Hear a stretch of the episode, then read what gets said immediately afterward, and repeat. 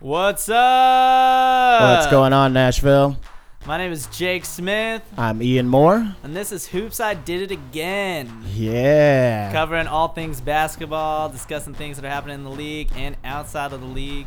And today, this week, we really have way too many topics to talk about. It's so true. I feel like we just need to jump into it and get it started. Yeah. Why don't you lead us into our first point here? All right, man. Obviously, we know there's a lot going on in the NBA, and I think one of the biggest story and headlines right now would be the injury to DeMarcus Cousins. So, how are you feeling about that, my man? You know, that one's a really tough one because there was talk of DeMarcus Cousins leaving before the injury. True. And true. now after it, it, it really does get confusing because really the stake of the New Orleans Pelicans depends on the signing because we're looking at an Anthony Davis who really wants to win, who's committed to that league, committed to that team, and we're really going to see, you know, if they continue to sign him with this injury and look towards next season, what's what are the prospects of him coming back and what's the team going to look like, you know? This is true. So, I guess my first question that I pose to you is do you continue to roll with the punches and sign DeMarcus Cousins to a max long term contract or stay with Anthony Davis and try to see what you can get trade value wise? I have no idea, man. I me personally, I loved watching the Pelicans play together with that little three team that they had. That little Anthony Davis, DeMarcus Cousins, Jrue Holiday. I would love to see him stay. I would love to see what they can do. I just don't think it's going to happen. As you know, as I always say, I think the formula that they're trying to figure out is if two bigs is that next level that has the opportunity of beating the Golden State Warriors. I mean, I haven't seen such a one-two punch combo with two bigs who can average 25 points and 10 rebounds since Tim Duncan and David Robinson in 1999, the early 2000s. So it's like, do you take the opportunity to get rid of another transcendent player and try to find trade value with other probable and component players that have the ability to step up, or do you just sign them to a long-term contract and see if these two can make it happen? I guess that's the real question because you look down the line at other teams in the league and uh, it seems like, like you said, that we're looking for two bigs. That perhaps that's the future is we get two bigs and maybe we can take down this absolute armada that is in the West. That being said, um, we don't have any proof that we can take down the Warriors. This so. Do we commit to something that hasn't proven it can work, or do we kind of risk it and kind of you know beat around the bush for a little bit longer and run the risk of Anthony Davis really getting pissed because we see now if a player gets pissed, the likelihood of him getting traded after that is can be high. I'm not gonna lie to you. I would honestly say keep him. I would do it, roll with the punches as you said, and see what you can make happen. Just the fact that, like I said, he's a transcendent player. Being another big, he can get you 25 points, Right. 10 plus rebounds, and he's giving you five assists a game, which at that point that's equivalent to Rajon Rondo, who's your starting point guard. You know, he's giving you seven assists a game, but for me, I feel like he poses a little bit of a different threat compared to what Anthony Davis does. He's a little bit more physical, definitely able to get you down in the low post. But what seven footer do you know is able to go and shoot threes at a consistent rate? I mean, it's not a clip that's honestly going to be a threat potentially, but to shoot in the high 30s, you really shouldn't give that up, man. It's one of those things that you just need to keep in your back pocket. I mean, there's no question that I mean they both made they're both all stars. They're both in the top top ten. Oh, you know, if not top definitely. five. They're both of them are so good, and I I personally loved Marcus Cousins. I think he's better than any of us know him to be. Because I honestly think he's better than Anthony Davis. I I mean the argument's there. Like I and listen, I'm definitely not disagreeing because he is he's better than any of us have ever seen. Because every time he really starts hitting his stride, he kind of has this blow up. He, he's, he's very emotional and very intense, which is another thing I Wears love. his about emotion on his sleeves, definitely. So we'll see, man. I, I I'm with you. I, I couldn't agree more. I think they should keep him. I think they should ride it out and see what happens. Now, would you add more shooting, or would you take the ability to get rid of a Jrue Holiday and find another legitimate starting point guard? Starting point guard. I uh, me personally, I think with what they have, I, here, here's the reality for me is you never know who's a good shooter until you make them shoot over and over and over again. That's what I think in the NBA. Because someone like Danny Green uh, on the Spurs, it's like it, no one knew he could do what he does. You know, and, He's one of those three and D guys, definitely. and he all of a sudden shows up and you know he keeps shooting until he starts hitting until he gets confident. My thing is is you need a third star, and, and Jrue Holiday really isn't that for me. Rashawn Rondo isn't that for me. So bring somebody else in that would really make it a, an awesome trio. Now, are you looking for a viable candidate that relates money wise, or would you just flat out try to trade him for another complementary piece that can fit that twin tower duo? Oh man, I don't know. You know, it the Pelicans are confusing because it, it's like everyone in the league right now. We're we're kind of running out of stars because everyone's trying to join up. So, I anything that we can get that would make it a, a more powerful, maybe a shooting point guard, even adding someone in there Okay. who is a like a Steph Curry. Obviously, we're never gonna get Not someone going to like find Steph that Curry. caliber, but yeah, I get what you're saying. But someone like Chris Paul, it's like you know, it's like if they could keep Demarcus Cousins and get someone like Chris Paul to come fill in, or someone new, even I don't know, but they need to do something to really build up their beyond the arc shooting. I can agree with you. I mean, wholeheartedly, I don't think Jrue Holiday is that complementary piece to what they bring to the table. But at the same time, I feel as though you really can't get any better than what you have right now. Right. You know, he's one of those max contract guys making over $100 million a season or for the duration of his contract. So it's like, just take what you can, see if you can honestly, in my opinion, get rid of a E'Twaun Moore. You know, it's like, he's definitely complimentary. He's one of those guys that legitimately knows his role, but money and production does not equal the opportunity that he's presenting to that team at That's this right. current point in right. time. So I mean, we'll kind of see. Like I said, everybody right now is kind of trying to figure out that formula to be Golden State because obviously they're that top tier team. Next would be the Houston Rockets, which is probably the next topic that we can cover, seeing as how it just kind of transitioned to that. What do you think a legitimate threat to the Rockets to the Warriors would be? How do you feel about that right now? Man, you know, coming from you know me being a a, a uh, long-standing Clippers fan, it's it can be exhausting watching Chris Paul have success in the regular season and still sustaining you know injuries. It's like he hasn't been playing. He hasn't played that much this season. Um, he's played enough to know that the Rockets are serious.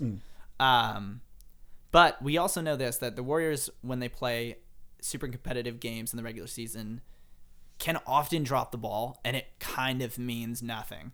And so, you know, two weeks ago when we saw the Rockets and Warriors play, I wasn't sold on the Rockets being anywhere near enough to beat the Warriors. Now, while watching that game, do you feel as though the Rockets' offensive prowess was enough to compete with Golden State, or do you believe Golden State played down to the Rockets? Because obviously, Stephen Curry didn't have a great game. Right. Klay Thompson really didn't do too much when he was starting. But I can honestly say Chris Paul took that game to another level. You know, 30 sure. points, eight rebounds, 11 assists. Came up clutch with a shot over Stephen Curry in the fourth quarter to legitimately put them up by six points.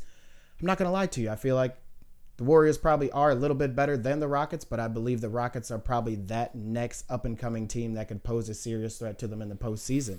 I mean, James Harden and Chris Paul obviously both haven't done enough in the postseason to the point to where we believe that they can overcome that hurdle. Right. But at the same time, that legitimate one-two punch is something that I believe a lot of other teams don't have. You know, they're able to both play at the same time, or you can offset their minutes to where one can be in the game and the other can come off the bench and still provide enough firepower to where there is no downside to that offensive side of their game. Right. And so, you know, the Rockets are this example of a team that it's like they win offensively. Very it's much like so. Eh, and A lot of with you, threes. A lot of Yeah, so many threes, record breaking amount of threes.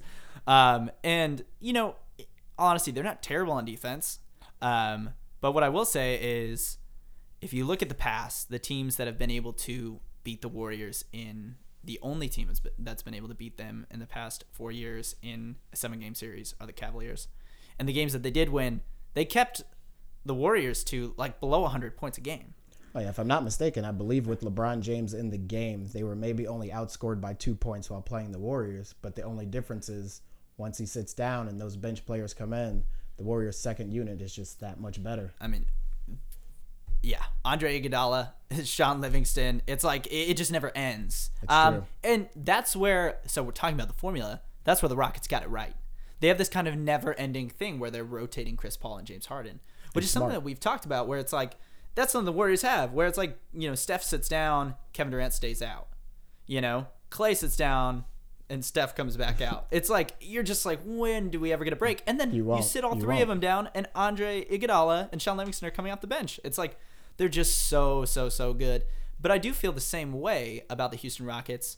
Um, not to the same extent, not as deep, but having someone like Eric Gordon that can come out and just drain, man. Oh yeah, six man potential, obviously, but putting up numbers as if he was in the starting lineup. It's Yeah. something you don't get very often, man. And in fairness, in that game, he didn't play well at all. So Neither did Ryan Anderson. Now he provided enough rebounds to keep him in the game to get those extra threes, but Yeah, by no means. Ryan Anderson did not have a good game at all. So- and if I remember correctly, Trevor Ariza was still serving that two game yep, suspension. That's you know? right. So with that in mind, not so a lot of people, uh, myself included, the Warriors watching the Warriors play was miserable that game. It, it really was. They they looked terrible. Their turnovers were insane. Um, Now, do you think they were playing down to competition, or do you think they were one of those teams that was like, we can take the night off and probably still compete with these guys? I, I can never tell with the Warriors. I really can't because it's, everyone kind of looks to Steph. I think we, we all look at Steph Curry and we go, "What is Steph thinking?" Because he, he kind of wears his emotions on his sleeve. Very He's kind of so. pouty, A little bit, and so little bit of a diva, you know. he was really miserable to watch. He he was very upset about a lot of different things. He wasn't shooting well, and you could tell that every single time he missed, he was really upset about it. And then they were absolutely focusing focusing on him on defense and crushing him. So it was tough. But it's like my point in saying all that is you. It, it felt like the Warriors were playing terribly when realistically they weren't that bad. They weren't playing that badly. And also looking at a Rockets team that was missing Trevor Ariza and Eric Gordon who didn't play at all or didn't play that well, and then Anderson who didn't play that well. So it's like, you know, you can say, well, the Warriors didn't play that well, but the Rockets were shorthanded too, This and is true. didn't play to the to the peak of their playing level. So I am interested to see. For some reason, there's still a part of me in my instincts where I'm like, the Warriors are still so much better, but I don't know if that's true. I don't know either because I think one of the things that I found interesting is that Mike D'Antoni still had James Harden on a minutes restriction. Right. Going into the second half of the fourth quarter, James Harden had only played 30 minutes. You know, it's like put up quality points. If I'm not mistaken, he gave you about seven assists. But when the game got down on the line, he got back out on that floor. And, you know, like I said, with the addition of Chris Paul, when they're in the game at the same time, it's a one two punch that you honestly just can't compete with. And I think the power that they present with a two man game is a little bit better than the trifecta of Golden State between Stephen Curry, Kevin Durant, and your Klay Thompson. It's like both James Harden and Chris Paul have the ability not only to pass the ball, James Harden has the ability to go ISO.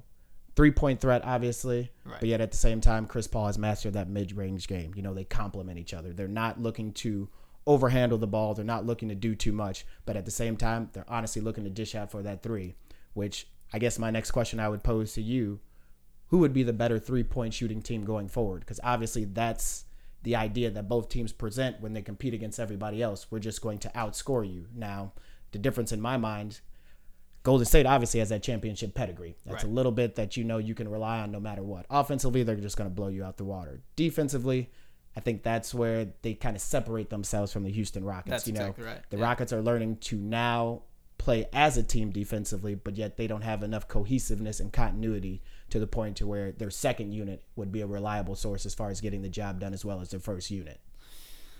Yeah, I so this is one thing that I just I there's a huge difference between Houston Rockets in the season and Houston Rockets postseason and playoff time. And that's what we're gonna see come playoff time is man, can they continue what they are doing right now when it, time comes to show what you're made of? And James Harden and Chris Paul are serial chokers, and I say this all the time. And You people laugh all the time, man, because I'm about to laugh right now I know, myself. You just laugh. have no faith. You have no faith. I, I really and this comes from being man I, I've been a fan of Chris Paul for so long and this comes from watching playoff after playoff uh, and, and interview after interview of you know players being upset to play with him of him being upset with his players him being upset at everyone him being upset at himself and you know Chris Paul and James Harden are very different come playoff time because James Harden chokes legitimately turnovers he doesn't make shots he, he falls apart it's like he forgets how to play basketball where Chris Paul gets so intense and perhaps the two will, will kind of match each other out Yeah, they could offset each other. You never know. So then, let me ask you: Is your glass half full or half empty, or them overcoming that hurdle in the postseason? I I will never vote against the Warriors. Just straight up, I don't think we've seen even the peak of Kevin Durant's prowess. Let alone Steph Curry has not won. Uh, he has not gotten the Finals MVP, and I think he wants it. I I just think that like we haven't seen a actual game where the Warriors have shown up and been like, "It's Finals time, baby, let's go," because they're they're doing what LeBron does. They're coasting, I think, a little bit. Oh, very much so. So Just we'll trying to get to the postseason healthy. We'll see. I, I think that it's totally valid to assume that the Rockets are going to be a very real threat come the postseason. So do they make it through the semifinals? You're asking me? I am. Uh, it depends who they play against. If they play the Spurs, absolutely not. Even without Kawhi? I mean, Even without Kawhi, Really? I, I just think it takes one Popovich to beat two All Stars, uh, and it you know the Spurs. If you look at the bench, it's if you look at who's their starting lineup, you're kind of like, who, who are these guys? And, and it's some of them are players we've seen for a long time, but it's like even still, it's like Danny Green, uh, you know Mills. They they really, in my opinion, don't have any right being starting players, and they're incredible. They they're so good in his system, and they perform night after night. And I- I don't watch a lot of Spurs games all the way through because they sometimes bore me and the scores can be low. They win, baby. They, win. they win. They really do. And and that's another guy I never bet against Popovich. To be honest with you, the Spurs are not very good this season, and they're fourth or third or whatever they might be. It's like they're always there. So we'll see. I don't know. I I have a feeling that the Rockets might not make the Western Conference Finals, which is crazy to say. But if they do, that'll be the that'll be the finals uh, of the year. You know, that'll be the real final. Well, I'm just gonna flat out and say it here, man. Western Conference Finals. Now, if they get past it, I don't know, but the only team that I see posing a legitimate threat, because obviously they wouldn't see Golden State until that conference finals, would be OKC, and Oh, you know that's one of the teams I know you oh. wholeheartedly believe in. You speak very highly of them. I've been hearing this for quite some time, but Yeah. I think the Rockets may be legitimately that team that has the best potential of, if not beating the Golden State Warriors, posing the best serious threat to the Warriors That's this right. season. I, I and I think that's uh, that would be the popular belief, and also that would be a betting man's belief. The smart choice would be to say the Rockets. Uh, and you know, you know when you just have those feelings, you're like, I just kind of believe in whomever it may be. For me, it's Oklahoma City, man. I just for some reason I think that we haven't seen what they can really do.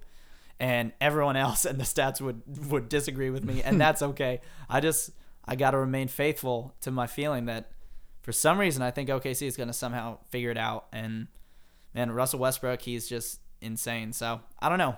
We'll see about that. It's true. We will see, man. Like I said, I'm gonna keep my thumbs up. Glass is definitely half full. I'm saying the, the Warriors and the Rockets conference finals. I'm going half empty, but we'll see. We'll see. All right, my man. Well, look, I guess one of the biggest topics that we got going on in the NBA right now is going to be injuries. Obviously, we see DeMarcus Cousins being hurt, John Wall now being hurt, going out for the next six to eight weeks. Right. And now the next player is going to be Andre Roberson. Like, how are we feeling about the injuries at this point in time, halfway through the season? Like, and are any of these injuries going to be key components to any of these teams not making it to the postseason? Or legitimately affecting their potential as far as how far they can go into the postseason. Right. It, I don't know. You know, it's like basketball really does never stop. So it seems like when somebody gets injured, it's almost like you're riding on this bus and they just kind of fall out and you're like, all right, we got to act like you're no longer on this team anymore. Um, you know, it's different for someone like John Wall where it's like six to eight weeks, I think. Yeah, six to eight weeks is what they're saying. Two months at the long end. And, you know, the Wizards are, are struggling off the court regardless. And, and John Wall, it seems to be, is the issue. Could be the catalyst of it all. Yeah, you're right. Um, and so that's an interesting topic. Um, the Wizards, there's a lot of talk of like, man, what are their playoff hopes? I think still high. Um, but that is going to affect them because within the next 20 games, 16 of them are playoff teams. They're playing against teams that are over 500. And they've kind of uh, crapped the bed earlier this year when they play against lower teams, like we're talking about with the Warriors. They play down. oh yeah, they definitely succumb to the competition, and more oftentimes than not, they they lose those games. That's right. And so now moving forward, they don't have John Wall, and like I said, the next out of the next 20 games, 16 of them are teams over 500. So they kind of lost their ability ability to lose games. So it's going to be interesting. I, Bradley Beal does have an ability to show up when the time comes, and Bradley Beal's dope. I, I love to watch him play, but that team's going to hurt. Um, I don't know how much OKC is going to hurt. I mean, what do you think about that? Roberson's out, like done. Oh yeah, he's done. He's done. So here's what I've been thinking. Andre Roberson obviously was not the greatest shooter, below even league average when it comes Laughable. to the most basic jump shots, and he was just a decoy as far as sitting on the baseline three. But he provided more than enough defense that compensated for what he lacked on the offensive side of the ball. So I guess with his injury now being I guess a real vital point to OKC's potential going into the postseason. Would you much rather try to get somebody off the bench to pick up that production, even though they might be able to help out on the offensive side of the ball and, you know, maybe alleviate that issue of not scoring as many points? Because obviously somebody can put up more points. But would they provide enough defense to the point to where they can help out where he kind of benefited the team at the at the best? I mean, does OKC have anybody on the bench? I don't even know. Um, I mean, that- you still have the potential to make a trade. You know, trade deadline is February 8th. So, I mean, do you try to get rid of him or do you hold on to it in hopes of him coming back next season? But you have to remember, Carmelo Anthony and Paul George are only rentals right now. Right, just rentals. Uh, I think it's interesting because, like you know, I believe in Oklahoma that they will figure out their offense, but a very important part of their defense is Roberson, and so the Roberson or the Roberson, their defense is the one thing that is very solid. Oh, you know, top five. Top, five. in the league. They're yes. incredible, you know, and, and you saw it against the Warriors. They were insane. They completely shut down the Warriors' offense. So you take away, you know, a really important part of their defense. We might see them kind of fall apart defensively. I don't know. We're, we'll, we'll wait and see. Um, Paul George and Russell Westbrook really show up defensively, and I think maybe they could add in somebody and it could work out great. But man, we could really see Oklahoma City take a little dip just for a minute. Um, I don't know. I think they'll probably hold on to him till next season because he's just such a great believe defensive so. player. Definitely. Now, just to kind of backtrack a little bit, do you think this will hurt them going into the postseason? I know you speak very highly of them. You think, obviously, the trifecta of Carmelo Anthony, Paul George, and a dominant Russell Westbrook might be the key as far as potentially beating the Warriors. And obviously, you believe that they can beat the Rockets, but will No. Andre Roberson being there help or hurt them? Or not being Doesn't there? It, it won't make a say. difference. You know, Roberson's like a diet Draymond Green, in my opinion. Uh, the diet being that Draymond Green can make his shots sometimes. Mm. Um, and no, it won't make a difference. Absolutely not, in my opinion, because Kevin Durant matches up with Paul George or Russell Westbrook, and Steph and Klay are just gonna keep doing what they always do. It, there's just, I don't think it would make a difference. Roberson could be there. Roberson could not be there. I, yeah, I struggle with the idea because there the formula that we're talking about, we're always talking about about how to beat the Warriors. I don't think Roberson, I don't think it'll matter. I can agree with you there because I mean, if you just go matchup for matchup, obviously, I guess you could say Klay Thompson and Andre Roberson they wouldn't offset each other. Klay obviously has the better firepower offensively, Right. but his defensive woes. Actually, I can't even say he has any defensive Yeah. woes because Klay Thompson is a two way player. Incredible but, two-way player. Yeah, I guess the only liability would be Andre Roberson's offensive potential, which he just lacks So, so much. much. so oh man, much. like But I, I said, laughable. I'm not gonna lie to you, man. I mean, after listening to you and just watching these last eight or nine games, as far as the win streak that uh, OKC is currently on, you might be onto something. I think that they do have the potential to continue being successful with or without him. Which obviously they're going to be without him for the remainder of the season. But Maybe this is good. Maybe we'll see somebody, you know, like we're talking about, where somebody is going to start getting the ball who we didn't think could shoot and will show up to shoot.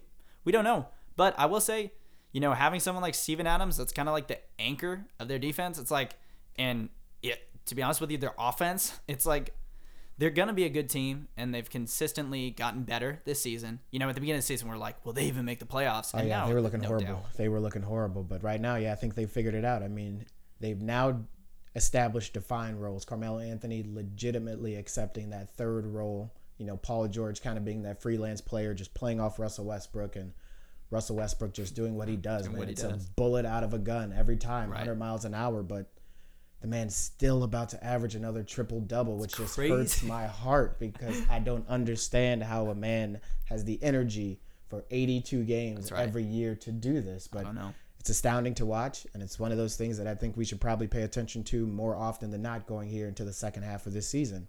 Because, like I said, I'm definitely going to agree with you, man. I think OKC has the potential to do something very special, barring any future injuries here on out. But, you know, it's like that big three that they have. It's big three. Oh, very much know? so. Very Um, much so. And interestingly enough, none of them made the starters for the All Star weekend. True. Crazy. The fact that Paul George is only snuck in due to the injury of DeMarcus Cousins. How do you feel about that? Man, I feel weird about that. Uh, I you know I I gotta be honest. I don't know if Demarcus Cousins and Anthony Davis both should have been starters. Um, not that they aren't the best Hmm. and, in the top 10. It's just, it felt weird to me that a team that isn't exceptionally great has two starters. It was very odd to me that they did that, and Russell Westbrook was not one of them. Um, but not, not only that, to not even include Paul George, but we had Draymond Green and Klay Thompson. He shouldn't have made it. That's that Golden really State is should not have had four All Stars. Let me just go ahead and flat Yeah. out say that now. They I- should not have had four All Stars. Minnesota should not have had two. No There's way. no way in the world both Jimmy Butler and Karl-Anthony Towns needed to make it. Jimmy That's- Butler for sure. Oh, Karl-Anthony Towns, no, no. way. No way.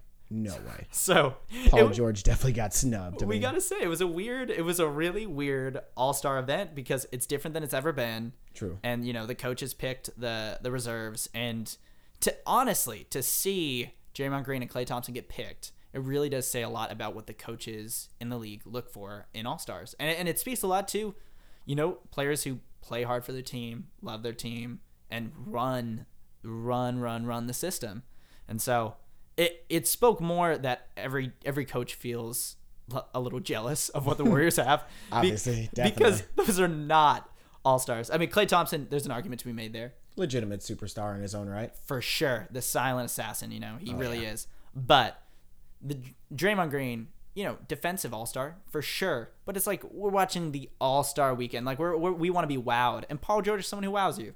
I Oh, think. wholeheartedly leading the league in steals, if I'm not mistaken, about two to two point two steals per game. Still averaging over 20 points. Like I said, he's just a catalyst that's also able to run the offense when Russell Westbrook isn't dishing the ball out to everybody else. Can't ask for more. And then having the ability to switch between a two guard and your small forward, the man's legitimately out there balling. And Like, watching him play against LeBron on defense was awesome. Awesome. He Yeah. really played the body. You know, LeBron has a way of being the dad to these NBA players and just Oh, being like, I'm making this.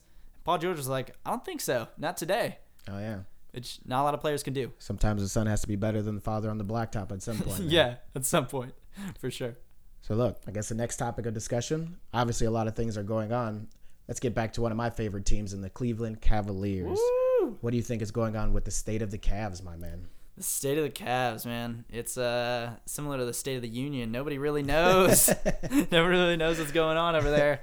Um, I think a lot of it's blown out of proportion. Um, but also I think it's valid. It's everybody's looking at the Cleveland Cavaliers and saying, "Why are you not better?" And it looks like the players are looking at themselves and each other and saying the same thing.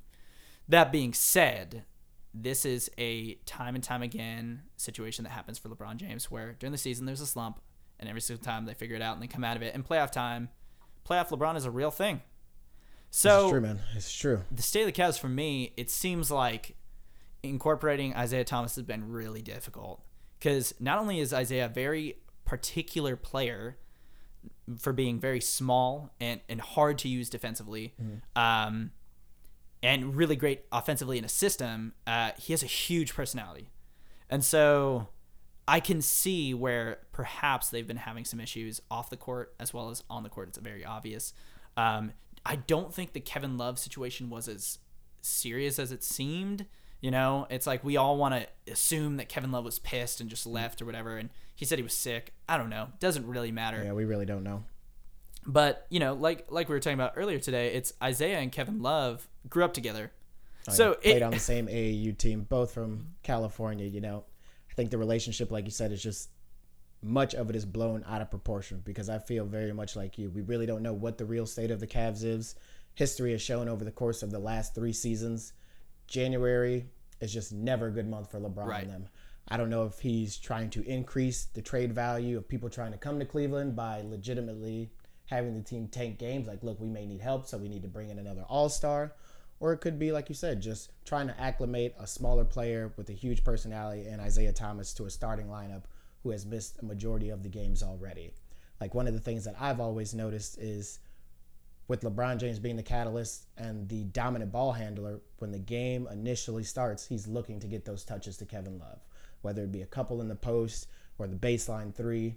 It's like assimilating Isaiah Thomas into that starting lineup. He's only looking to get his man, you know. that's right. He has the ability to get that max contract this year. Obviously, he wore the flip flops. He said, "Bring out the Brinks trucks." Right. You know, he's trying to get paid, so he's really not worried about the production of everybody else. But do you think the addition of trying to bring him back and essentially placing the blame on him mostly, even though the Cavs are losing prior to him being put back into the starting lineup. Do you think he's helping or hurting them by continuing to play his game? I really don't know. Uh, you know, the Cavs games, to be honest with you, have just been weird from start to finish, and, and I don't think the blame can be put on one player. Mm. It, it, seems like their starting line looks looks weak, and then their second line comes out and looks weaker, and they all look a little bit discouraged. Not even discouraged; it just looks like they don't care. They all have a J.R. Smith vibe of like, eh, we're gonna make it. We're gonna Pretty be much. fine. We've been there before. This ain't nothing new, you know. This ain't nothing new, and that's right. It's like they've been to the past three finals. Um, and that's where I think it's got to be hard when you're looking ahead at this road and you're like, we've been to the last three, and it doesn't look like we're gonna make it again this time. And to go to four finals and lose three out of four is really hard. And realistically, the one that they won was really close. I mean, it was oh, record breaking. Neck and neck, man. Came down to the wire. And, the shot and the block, we yeah, all know. right. And a lot of people would say they had no right to win because they were playing against the best team ever on paper. With no um, Draymond Green. Keep that at Yes, that was very interesting. Uh, so, I don't know. I, I think the Cleveland Cavaliers, I for me personally, I don't put blame on anybody. I don't think LeBron puts blame on anybody.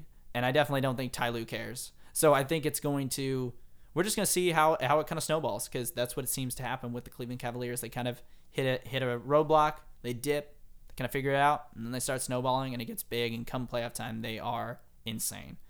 And you know me, it's like I think Derrick Rose still has a little bit left in him. Yeah, you definitely believe in him. I I'm, i have some weird yeah. beliefs, and he is one of them. I'm a Chicago guy, man. I lost faith many, many, many, many years yes. ago. Many years ago. So then, look, I guess I have two other questions for you. Then, do you think that the Cavs need to make any drastic changes to the roster in order to help them get out of the Eastern Conference or make enough drastic changes to get out of the Eastern Conference but potentially step up their game to beat the team that has beat them two out of three times and the Golden State Warriors?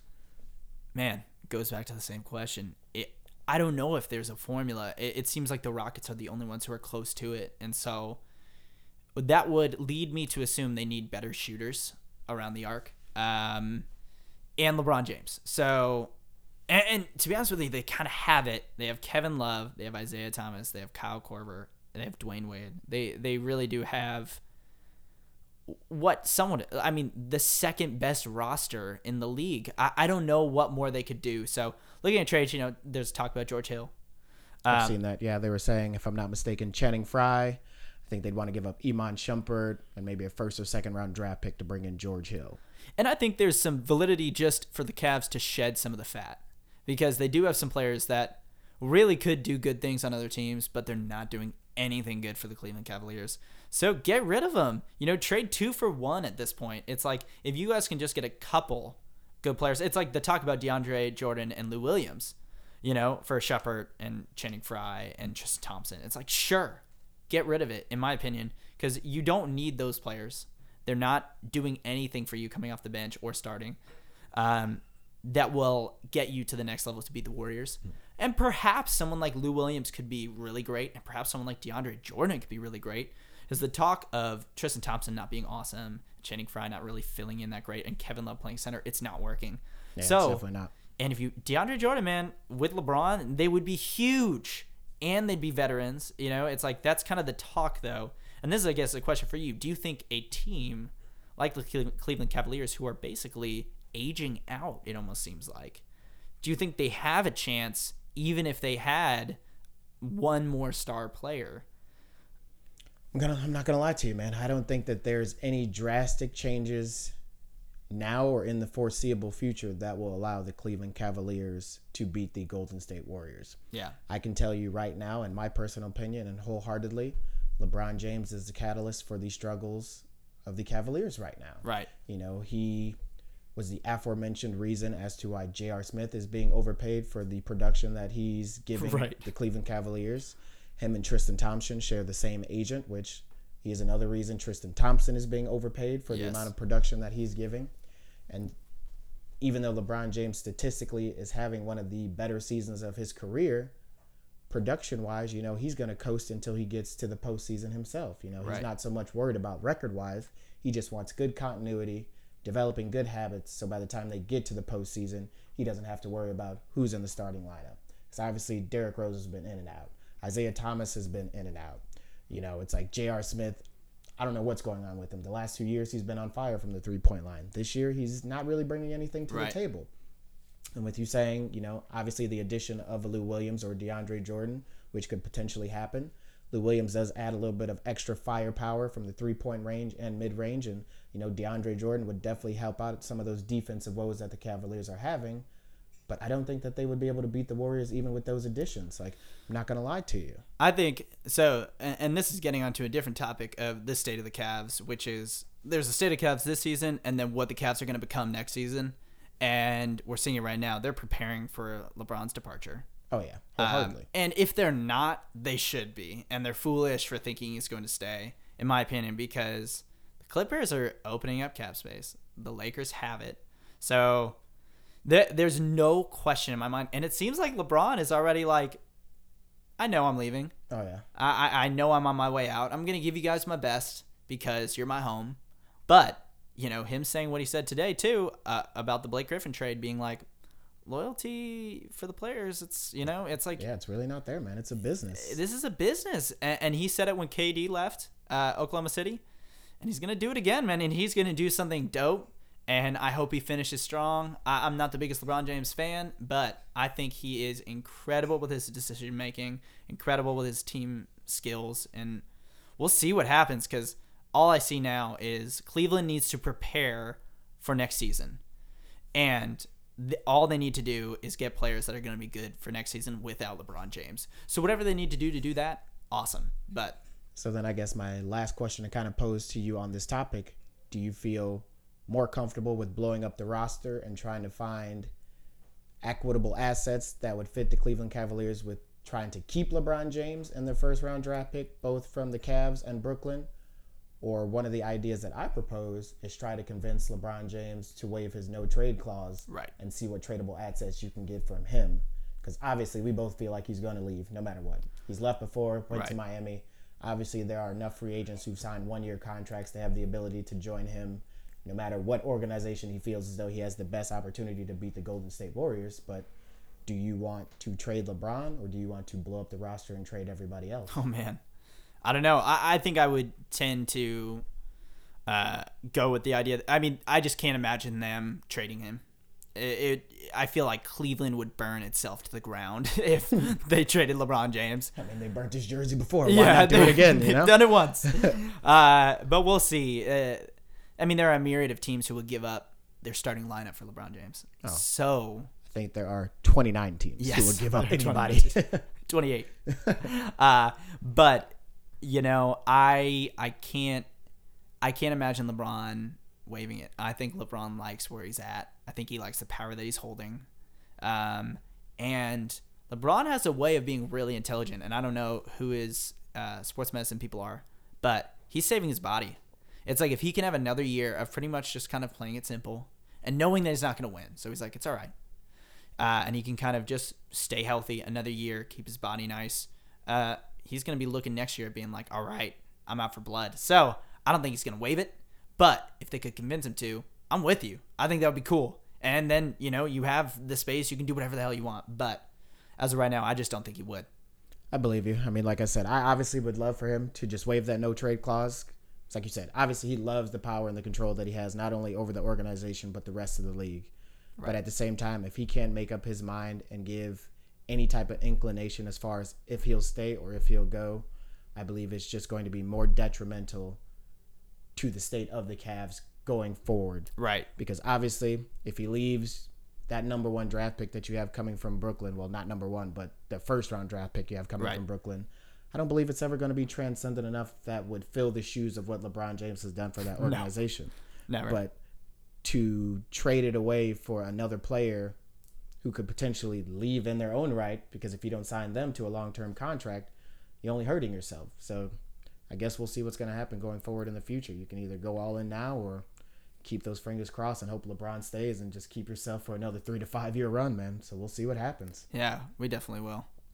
All right. So on to the next topic, my man. I guess one of the things me and you have been discussing what does it take to beat the Warriors? What is this formula? You know, it's one of my favorite things to talk about. Do you fight firepower with firepower? Do you go along the routes of, you know, the New Orleans Pelicans and now with the addition of the Detroit or Detroit Pistons picking up Blake Yeah. Griffin, you know, it's like a lot of teams may now look forward to having two dominant bigs Yeah. to take on that role rather than trying to just shoot threes all the time. Like, right. do you have any idea of what you think could make it work going forward, or do you just say, "Fuck it, man," and let these guys just do what they do until their reign is over?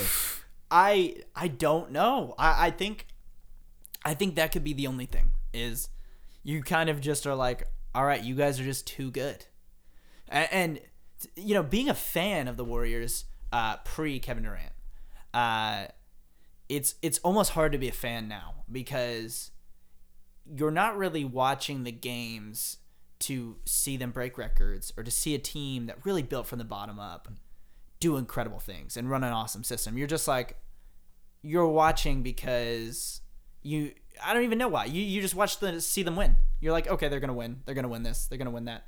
And really, it is fun to watch. Steph Curry is so fun to watch. Klay Thompson is amazing to watch, and then Kevin Durant, who's arguably the only other player equivalent to LeBron James, or a Oh, yeah. little bit less than.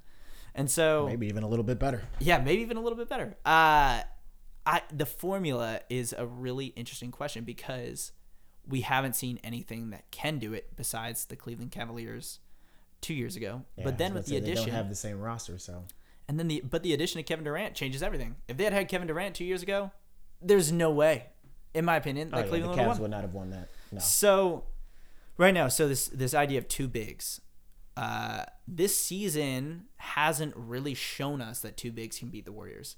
What I have seen is the Rockets and the Celtics beat the Warriors, um, and both of them ran an outstanding offense uh, and played great defense against the Warriors.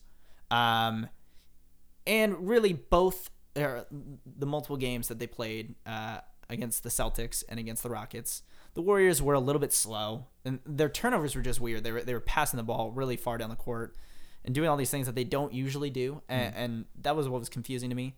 But the only times I've seen, like I said, the only formula I can see is a great system that is run to a T perfectly, and doing that seven games or four games essentially to win yeah, I, I just. I don't think it's possible. I really don't, and it, it frustrates me to say that, but I don't think two bigs can do it because Steph Curry is he can still score on bigs. He'll he'll you know he can run to the inside, still score on bigs. He scores on DeAndre Jordan. pick and roll. All you got to do is get that mismatch, man. One five, one four, pick and roll, and Steph Curry will eat you alive. And then having the small team with a great offense, it's like then they'll play a great offense, and then they'll also give it to KD and let him do whatever he wants. So it's really tough, and it's really frustrating to watch sometimes because you want to see you want to see these you know Goliaths fall. That's you. We're all watching this season, anticipating being like, will we see an underdog take down the Warriors? And realistically, I don't know if there is this formula. And maybe you're right that it is just waiting to see them peter out and go their separate ways and be like, I'm to go to a different championship team. Or LeBron James goes to the Rockets and we'll see what happens. Hey, you know, I'm all for that. I mean, I kind of agree with you though, man. I don't know if there is a legitimate formula that has the potential of beating the Warriors in a four game or seven game series, but at least four times. It's like you said, two bigs. I'm not sure if it can exactly work. You know, Anthony Davis and DeMarcus Cousins did pose a potential threat, but you know that Jrue Holiday component just wasn't enough for me to believe that you know they're going to win four times in seven games. And you know, obviously we haven't seen Blake Griffin and Andre Drummond compete, let alone he hasn't passed his physical to compete. I'm not really sure. So, like you said, it's really just going to come down to them fizzling out or the collective bargaining agreement capping them out to the point to where you know one of those guys is going to get that max contract and the Warriors will just no longer be able to play for All Stars and pay for All Stars at that point All stars, for all stars. That's legitimate all ridiculous. stars.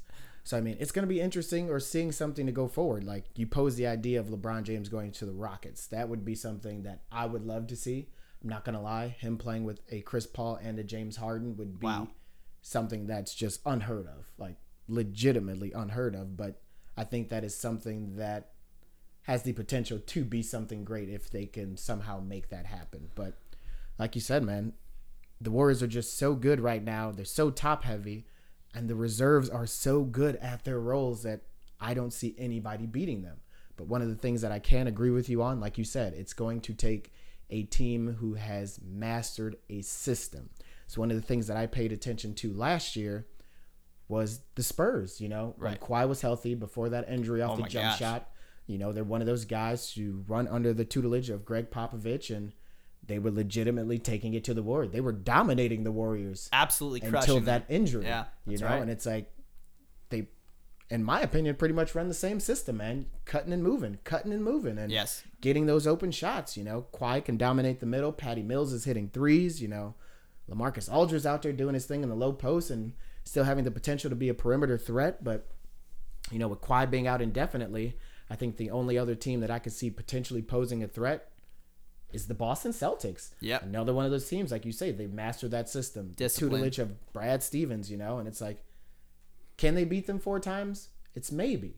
But I think the biggest distinction that's going to be something to look forward to from now into the future is going that maturation and that age. Right. You know, Boston's so very young. Jayson So Tatum young. being 19, Jaylen Brown being 21, Kyrie Irving being 25. Right. It's like, man, you know, they're doing some fabulous things in the Eastern Conference. Number one, I want to say they're a good 20 games over 500. Obviously, they're the best defensive team in the league, allowing under 95 points a game or right at that particular point. But can they or will they beat the Warriors? Or can they or will they even beat the Cavs who have the potential to beat the Warriors? Right. Is that next question. Right. I I think that is really the question. Um, and, and I think everything you said is exactly right. That it's the maturation of the Celtics. It, it's the discipline uh, that they have in this regular season. Uh, but we're gonna see, you know, true colors come out. It's like we're asking, realistically, we're asking a lot from Jayson Tatum, and, and some might say too much, but he's incredible. And watching him play, I'm like, man, you are going. You're just you're a name. You're gonna be around forever. Oh, yeah. We're gonna know you until you retire or get If. I'm not mistaken, I believe he's still probably leading the league in three point field goal percentage as a crazy. rookie. That is beyond crazy. And he's showing his moves. He's doing some Kyrie stuff. oh yeah, he's looking to dunk on you, man. Yeah, he he's is. looking to come down the lane. He's not afraid of that contact. and and I love that. I really do love that. So I I don't know. I think really what's gonna hurt the Celtics is they're just not ready yet. Uh, they're just so young, and we forget that Gordon Hayward's gonna come and, and Yeah, join that team and out. really make them great. Um, Do you now- think he will make them great, or do you think he has the potential of hurting that chemistry that they're already establishing without him? well, there's this energy about the Celtics where it's like they came into the season and right away they were like, we're shorthanded. And so when you're shorthanded, you're working as hard as you possibly can. And I don't know if you watch a lot of hockey, but the, you see it in hockey games sometimes that a team on a power play will get scored on because they kind of relax. And the shorthanded team is like so intense. And that's what it kind of felt like at the beginning of the season because teams that go on these crazy streaks or show up at the very beginning and they're incredible. It's like a lot of it's effort, a lot of it's energy, and a lot of it's we want to prove ourselves. Mm-hmm. And that's what the Celtics really looked like to me. And they've continued it, and, and they've been running an amazing system. And Brad Stevens, coach of the year, in my oh, opinion, Oh, hands down. he is Hands he's done down. amazing things with heavy limitations. I do think Gordon Hayward will make a difference and add some maturity at a veteran level. Whether or not, you know, I, I think it will mess with the system, but I think we're going to kind of see the Celtics crumble a little bit towards the end where you kind of see where when other teams show up with the same intensity of like, all right, it's time to win. We're going to see the Celtics, uh, some of their true colors shine through where they're just too young. Uh, but my personal opinion, I would love to see them make it to the conference finals, and I would love to see them win the conference finals. And I would love to see a Warriors Celtics. That would look good on, on my eyes. I'd like to see, you know, blue, yellow, and green instead of red. Um, but we'll see. I, I, I, I don't know. I can't also, going back to what you asked, I can't imagine the Cavaliers losing to the Celtics. That in my brain does not make sense. But I don't know. What do you think about that?